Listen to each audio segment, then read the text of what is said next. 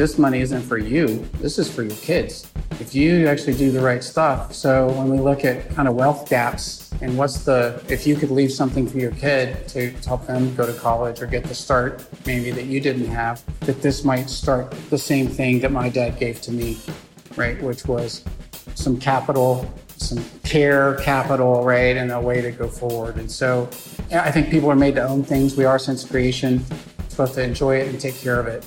And if you don't own it, as I say, nobody washes a rental car. You don't see people washing rental cars, right? You, unless you work for the rental car company. Welcome to the Faith Driven Entrepreneur Podcast. If you're an entrepreneur driven by your faith or want to be a faith driven entrepreneur, then you're in the right place. If you've been listening to the podcast for a while, if you're brand new, we want to make it possible for you to interact with the guests and ask questions. Each month, we host a live, interactive event called Unmuted. This is a chance to join the podcast guests live, interact with what they're sharing, and even talk to them directly. Check out the upcoming speakers and register at faithdrivenentrepreneur.org forward slash unmuted. Welcome back, everyone, from wherever you are on the globe today to the Faith Driven Entrepreneur Podcast. We're so happy you're here with us. You know, if you've long wondered what your quote unquote calling in life might be, then you're going to really enjoy today's guest. Eric Stumberg is an entrepreneur with expertise in services, wireless technology, but more importantly, in helping people find their call.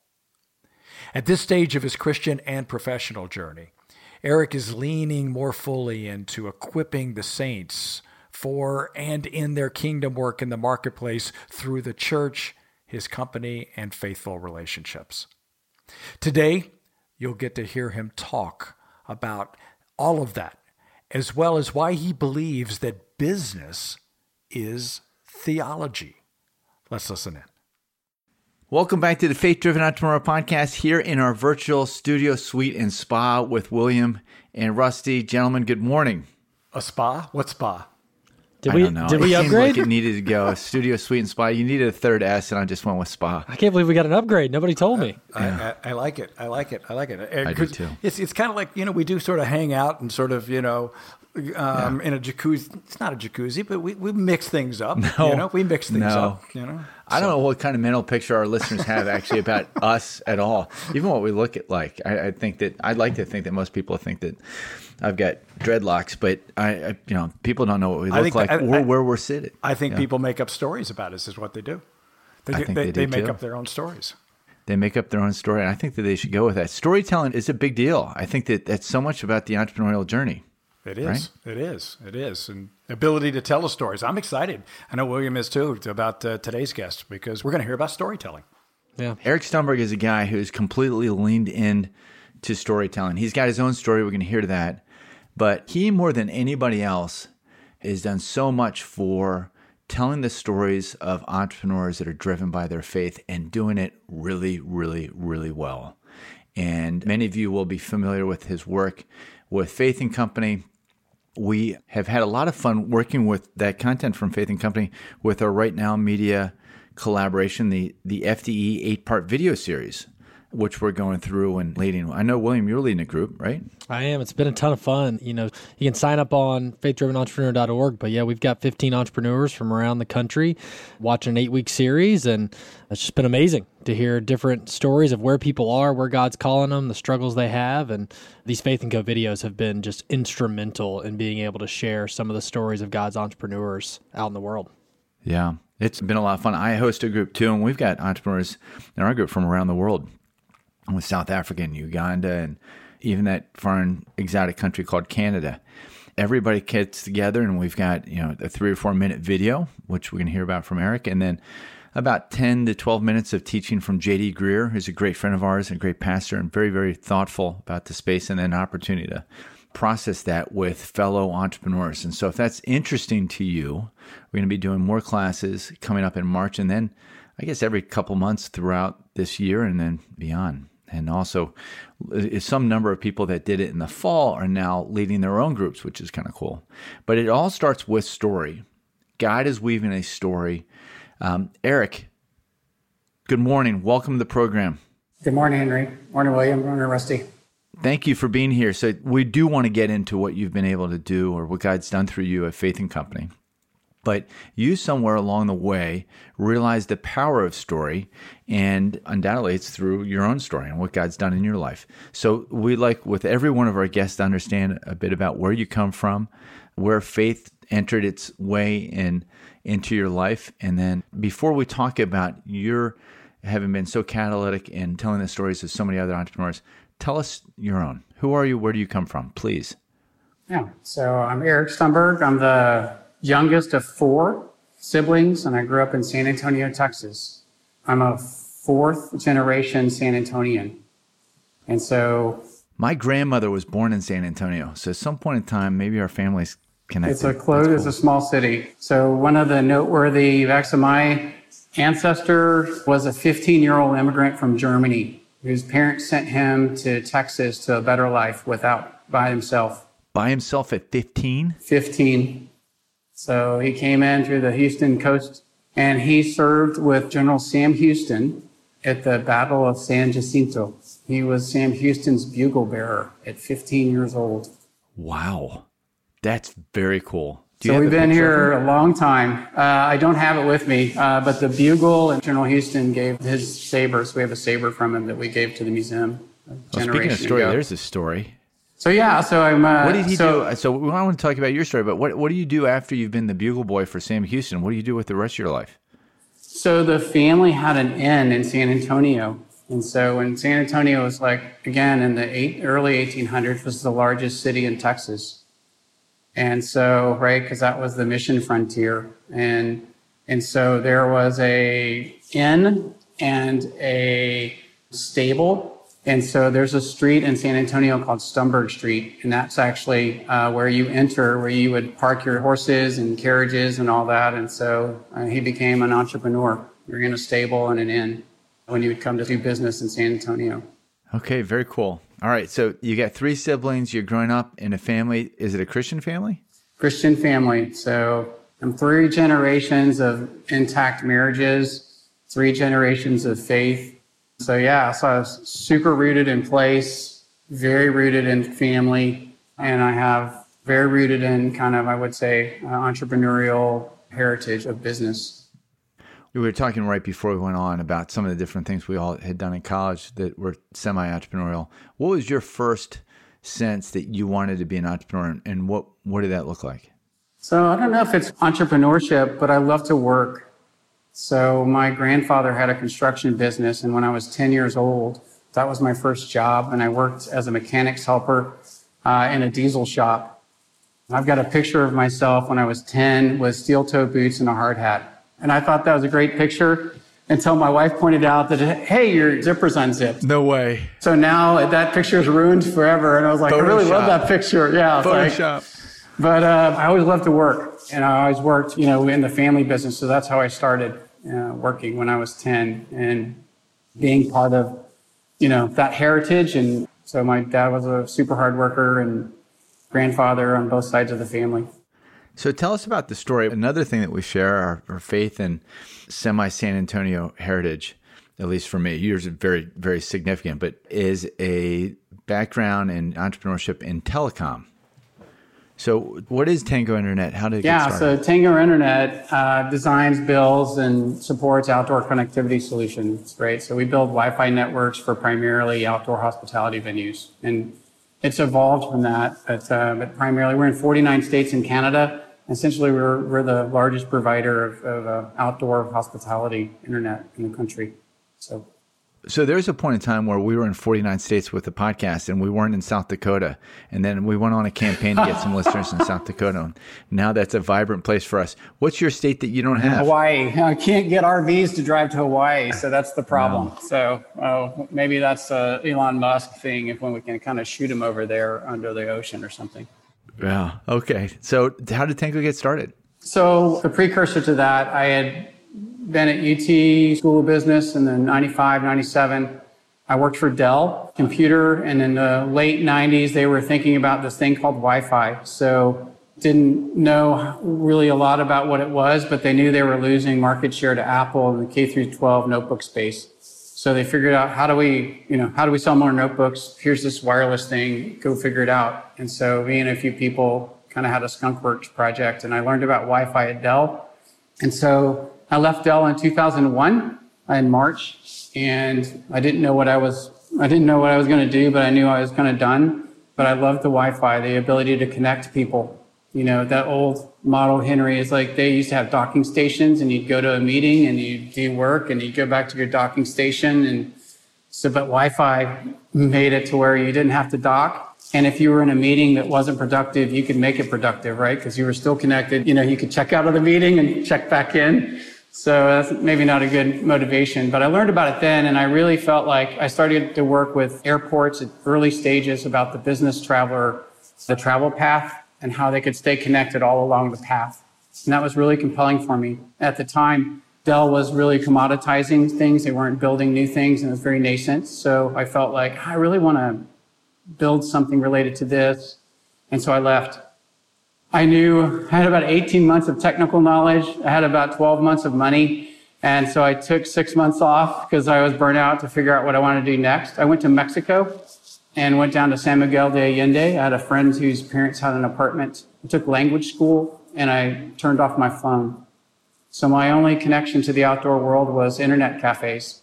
So the name Tango Internet means I have internet. So that's how I connected to the people and things that were important to me was going to internet cafes. I was looking for, I knew I wanted to be on the front end of a startup and lots of things. 9-11 was that year. So, right, capital markets dried up. And I remember being in Tuff Kinnaman, Pennsylvania, Henry. I don't know if you remember where that is, right outside of Philly. My brother's business partner had died. I'm sitting there with my brother the day before the funeral, sleeping. He's 6'4, so we're in this upstairs room. His, he's like, Eric, what are you going to do? And I was like, I don't know, Herb. You know, I really feel like this Wi Fi is going to be big, but I can't find anybody that wants to do it the way I want to do it. And he goes, Well, I mean, you said you're one of the smartest people in the world. Your brothers are great like that and uh, around Wi Fi. so why don't you do it? Why don't you start something? And literally in that November night in Philadelphia, just outside of Philadelphia, I got commissioned by my brother to start this company. So launched it in January of 2002. And so fast, fast forward to today, we know you're in 49 states and, and in Canada but not Mexico. We had been in Mexico in Cabo San Lucas, but it just got yeah. got just really dangerous uh, for us to have mm. service technicians and just hard. And so we kind of decided not to grow, and so we uh, transitioned yeah. out of there and focused on the states and Canada. Got it. Okay. How many employees do you have now? Uh, we have 48 employees. I'm going to hand it over to Rusty and William here in a second, but I've been riffing over the last 48 hours or so on corporate culture. And before I hand it off to these guys that are going to delve into more of the storytelling aspect of things and stewardship and so many other things that you and I have riffed on in the past, talk to me a little bit about corporate culture. What's culture look like at Tango? What might be different about being at Tango than another wireless provider? Yeah. So, can I give you a little context for how I think about it and then I can give you Please. an answer? Please. So, I think one of the problems in just our culture in general is most of the institutions that are supposed to help form people are really damaged. The family stressed, right? Educational K-12 institutions, you know, so there's not a lot of positive formation happening in institutions that are supposed to be intermediaries, right? Government, not great. Education, not great. Family, not great. And so I wanted our company culture to be something that was positively formational to the person, right? Because if they can't get a healthy culture somewhere else, then we could be that.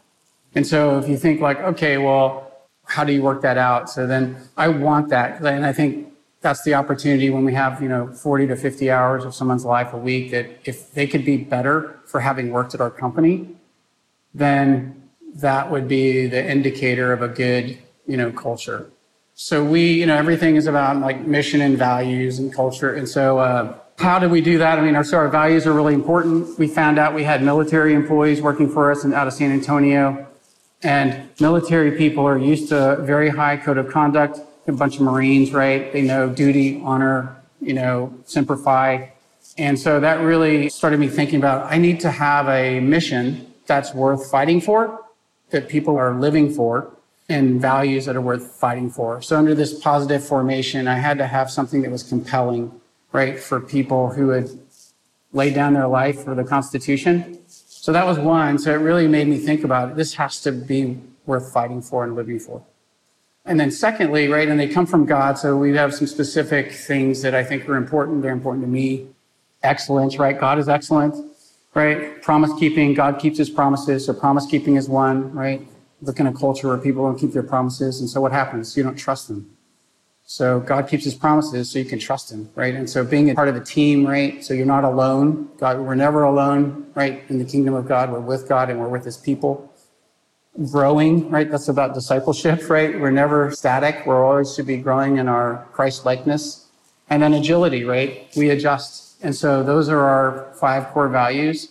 They're all important, right? And really this long relationship with people. So what we started learning is a lot of our military veterans had PTSD. And so this started to be like, well, so how can we help, right? And then so we started this because PTSD means you know, very difficult emotional coping controls, lots of damage. So they started healing, right? These guys would heal. And then when we would hire new military veterans, they knew what would happen. So here's one of the stories. This guy, two months in, first job from the military, some 19 year old millennials just chat, chat, chat, chat right next to him in our call center and just super irritating, right? And this guy grabs him in a headlock and says, Hey, man. And then so the director of our NOC is a vet. And he goes out there, two other people go out there, they put their hands on this guy and say, hey man, we don't do that here. And so they know what it's like to transition back. And so, you know, we became a place where if you were a veteran, we really wanted veterans because we loved their values and their ability to deploy them anywhere and know they would do the right thing. They're dependable, right? And but we also knew that anybody who's killed somebody or who's been wounded or seen their friends or brothers wounded has some type of injury, moral injury or whatever. But if we know that, we know how to care for them, right? So we're a military friendly contractor. That's our designation. So we started, it was like, oh, well, that's one of the things I think we do for the world, right? To just being who we are has nothing to do with internet services. It's just the culture of doing that. One of the things I want to switch to one of the most profound things, and I think you have some thoughts on this that I've heard on our podcast, Patrick Lencioni, who many people may know, said on our podcast that one day it hit him that if his dad had had a better boss, that his dad would have been a much better father just gosh, I'll never forget that statement. And I've heard you talk about some level of this before, and I don't think we've ever dived in deep on this on the podcast. Could you talk a little bit about how you, as the CEO of 48 employees, think about not only the decisions that you make that impact the business, of course, and, and the profitability and, and all of those things, but how it affects the people's lives and how it affects the employee, the family. Uh, I did this flow chart one time and I, I looked at if you have 50 employees, I think I did it on 25 you know your company interacts with like a thousand people a day right? Customers vendors coffee shops lunches. So yours is probably two or three thousand right a day. How do you think through that decision making and how it floats all the way down through the families uh, of your employees so it's probably been a journey for me so we have 127 souls that are connected to those 48 employees that's spouses kids anybody that's dependents right so one thing is just knowing so I would probably say when I started, I've always had a heart for customers, right? And I've always had a heart for excellence. Probably haven't always had a heart for my employees. I probably loved customers more than I loved my employees. And so that got changed. Think God changed that, you know. So I think the first thing is I just, I love my employees. And so I think that perspective, so that's one. I used to write their names on a whiteboard so I wouldn't use them as means. And I'd write their names, their spouses, and their kids. And I had to train myself to know my employees' names, to know who their family was. Because otherwise, it's like they're just, you know, sometimes you get so isolated. You're like, just do the work. You know, I don't, I don't care. you know, go. So the way we thought about it is like, okay, so we want, we think about calling. So we try to put people in the right place in their jobs, right? So because if you, I believe that like, God calls everybody to be, you know, he gives them certain gifts and he calls them to work. So we really think about that's the right person, right seat mentality and making sure that people are in the right person, right seat. We do HR things like we help people with temperament assessments and things that'll help them know about how God's made them. Don't use that like this. And then we've invited their spouses to do that too, so that their spouses with a psychologist can learn about how, right? You, we do that on teams, right? Your work team, but what if we did that for our employees for their home team too? So we've added this, hey, if you want to do your spouse or significant other, we will pay for it and we'll give you time with a psychologist and we won't be on the call. So again, that helps them work better as a team, communication, understanding that better at home. So I think of myself as an elder of this community of people and a shepherd. So I think that leadership role is both of those things in the context of our organizational mission, right? The other side, I think the manager piece, if I thought about things that are broken in the industry, I think the manager is one of the big broken pieces, right? People generally don't leave companies, they leave managers. And so if you think about, so that fits with other authority figures, right? There's been terrible authority figures for most of my employees' lives. So they have a distrust of authority, which you know, Henry, like, well, how can you trust God if you don't trust authority? Right? So it goes back to, can I trust? And so we did some thinking about, well, what is a manager? You know, and how do we, knowing that people generally have some distrust and some brokenness because of bad authority, how do we work in that? And so you need to be trustworthy, right? So I think the manager role is one of the most important roles in our business because it goes back to people keeping. You know, I believe that a Christian manager is a discipler, right? A manager's role is to care for and develop people in the context of organizational mission, which is what discipleship is about. So I think one of the places we try to redeem or fix things, right, is doing a lot more training around our people in leadership. Because, like, how do you get feedback if you don't trust the person? Oh, well, because this is this going to go in my performance reviews? Like, no, I care for you, and I, I think you need to work on this value, or I think your work effort if you want to be great at this work, you need to do this. And can we agree on that? Right. And so that's been one of the convictions I guess I have is that that manager role is really critical. And so we really invest in that and invest in a bigger vision about their impact on their lives. And so that to your point where like I have three people who were orphans and they had terrible childhoods, didn't have dad. We have tons of father wound issues in our company. And how do you give feedback as an authority figure when someone doesn't trust, right, and has been hurt by that. And so there's a sensitivity just to say, you know, oh, yeah, I know that about them, so I need to be gentler, kinder, right, and, and adjust a little bit. Is that what you're thinking about? It does. And, and it's interesting, you know, the thing that's coming to mind, I'd love for you to speak to some of the entrepreneurs out there that may hear this and say, you know, that's interesting. Um, I believe some of that. I just don't have time for that. Uh, it's it's gonna I'm gonna lose profitability. I, I have too many things to focus on. I mean, let us into your theology of this a little bit. So I'm gonna ask a handful of questions. So one, does it lead to profitability? Does that not matter? Is it about caring for people and we're going to be excellent at doing that and God takes care of the results? What's your theology of spending? I mean, this sounds like you spend a significant amount of time thinking about this and a significant amount of resources resourcing this. How do you think through why that's appropriate for Tango? So there's a couple of layers, William. So I would say all of our services are delivered through people. So if our people aren't healthy and they don't understand the mission values, right? It's like we're loved by God, right? And because God has poured his love into us, we can spill out our love and love other people. And I don't think it's anything different inside of a company and your employees, right? If employees aren't poured into, it's difficult to care for customers, for example, if you have not been cared for. And so, one, if you want to have excellent customer care, you have to take care of your employees excellently to sustain that over the long haul. So, our mission is to connect people for success. Those people are customers, I mean, employees, customers, right? Consumers and really anybody who touches us, right? So that's one. I think two, it's more expensive. I mean, the reality is if you, you know, it's a little bit like what's the cost of sin? And it's the brokenness of people and healing takes more time, takes time, takes extra resources, takes patience. All that's lost productivity, if you will. So the fact is, it does cost you a margin. But again, what's the purpose of your organization? This goes back to the theology, you know, and when I think about Jesus's parables around the parable of talents or the parable of the compassionate employer who said, you know what? I know you've only worked an hour and everybody else has worked a day, but I'm still going to pay you a full day's wage. And because I want to and because I can.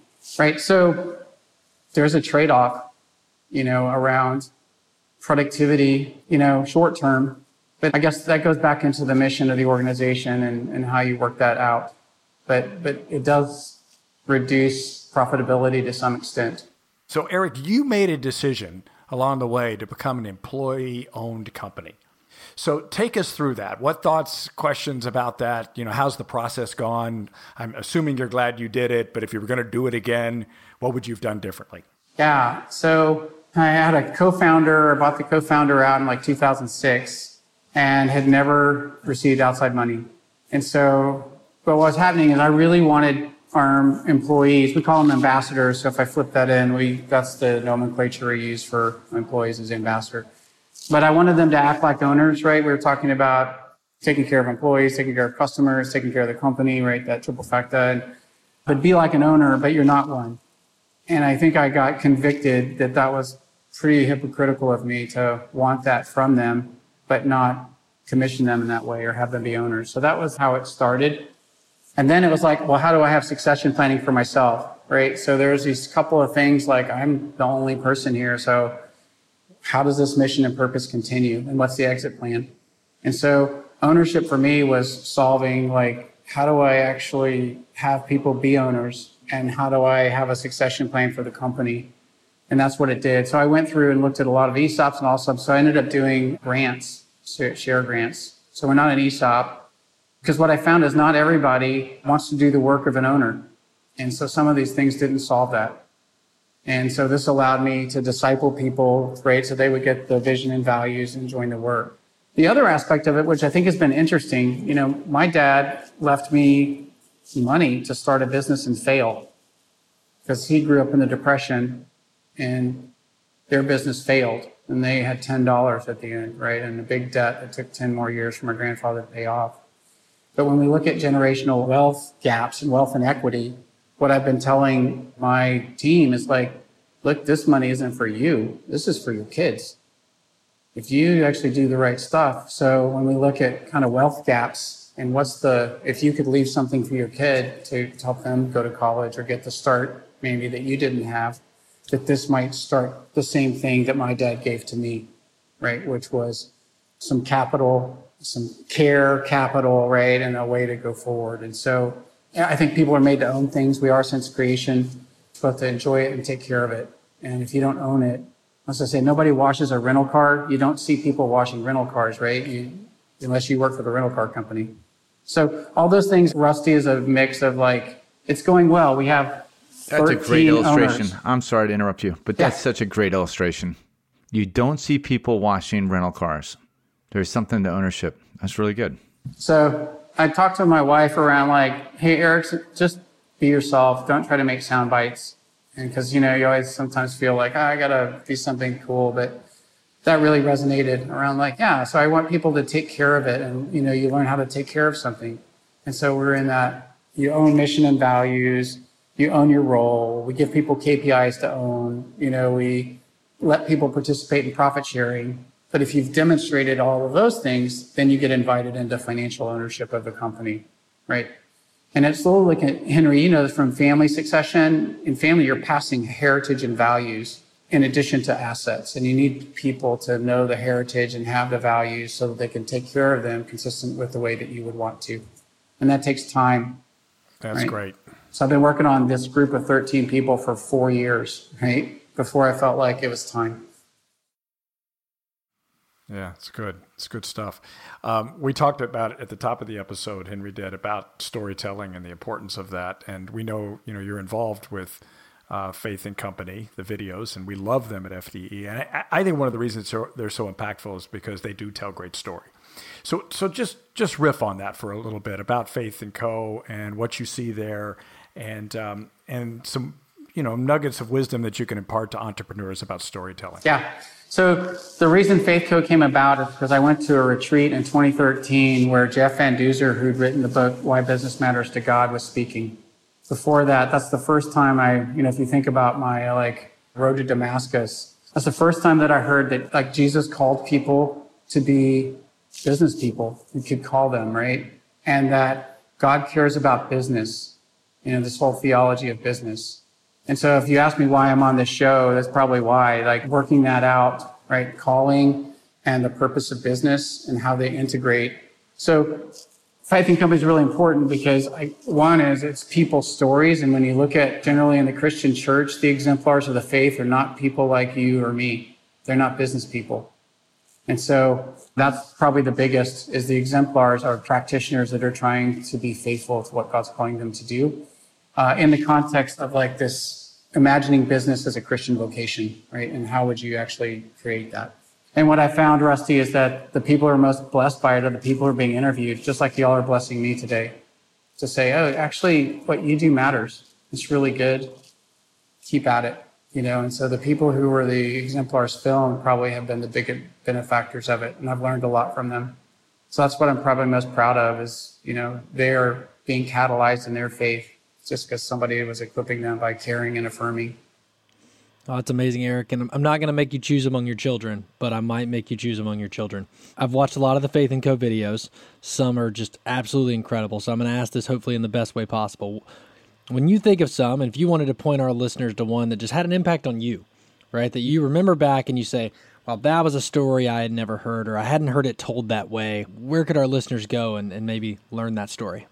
I have to get the name of it. It's a relatively new one, but it's about this guy in his 70s.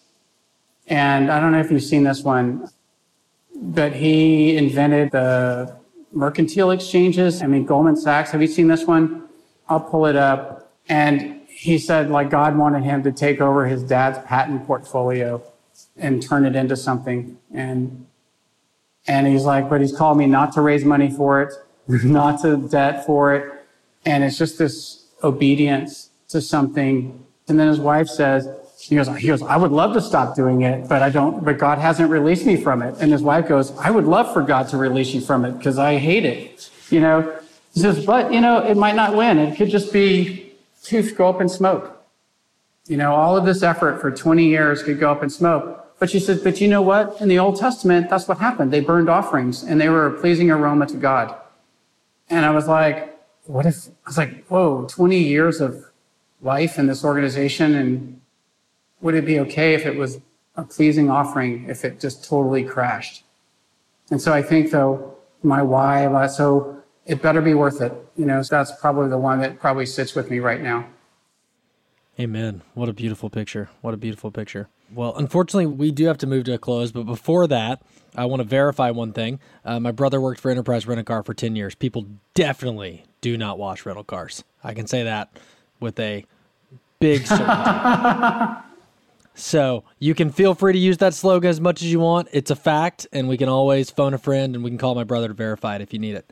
But as we do come to a close, one of the things we love to do is try to hear how the Word of God is impacting our guests' lives and how that could potentially impact our listeners' lives.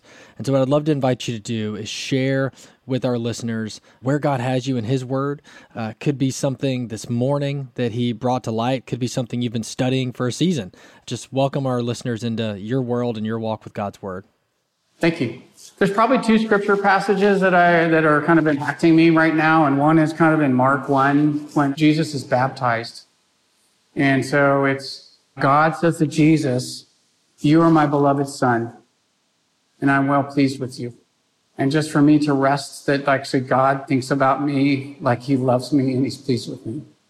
And then I think the second one is in Hebrews around like hold fast to our confession for, because God keeps his promises. And so I put those together around like, well, if God loves me, he thinks of me like that, he's pleased with me, and he keeps his promises, then I'm just free to serve. I, I don't need to strive. I don't need to please, conform. Um, right? I'm not trying to make up for something. And so that's played out. I feel like I'm called to be a bearer of hope in this season. So how do I bear hope in the company, in these people's lives? So that's one. And then two, um, making space for God to work.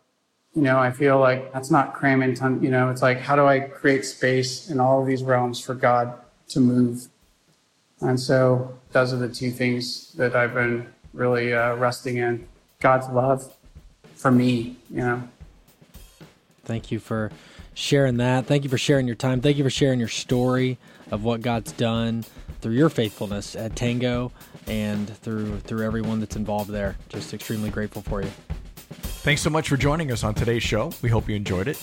We are very grateful for the opportunity to serve you, the larger faith driven entrepreneur community, and we want to stay connected. The best way for you to do that is to sign up for our monthly newsletter at faithdrivenentrepreneur.org. And while you're there, we want to hear from you. We derive great joy from interacting with many of you. And it's been very rewarding to see people come to the site and listen to the podcast now from more than over 100 countries. But it's even more important to us that you feel like this is your show and that you'll help make it something that best equips you on your entrepreneurial journey, one that you're proud of and one that you're going to share with others. Hey, this podcast wouldn't be possible without the help from many of our friends executive producer Justin Foreman and program director Johnny Wills. Music is by Carl Kegwell. You can see and hear more of his work at summerdregs.com. Audio and editing by Richard Barley of Cornerstone Church in San Francisco.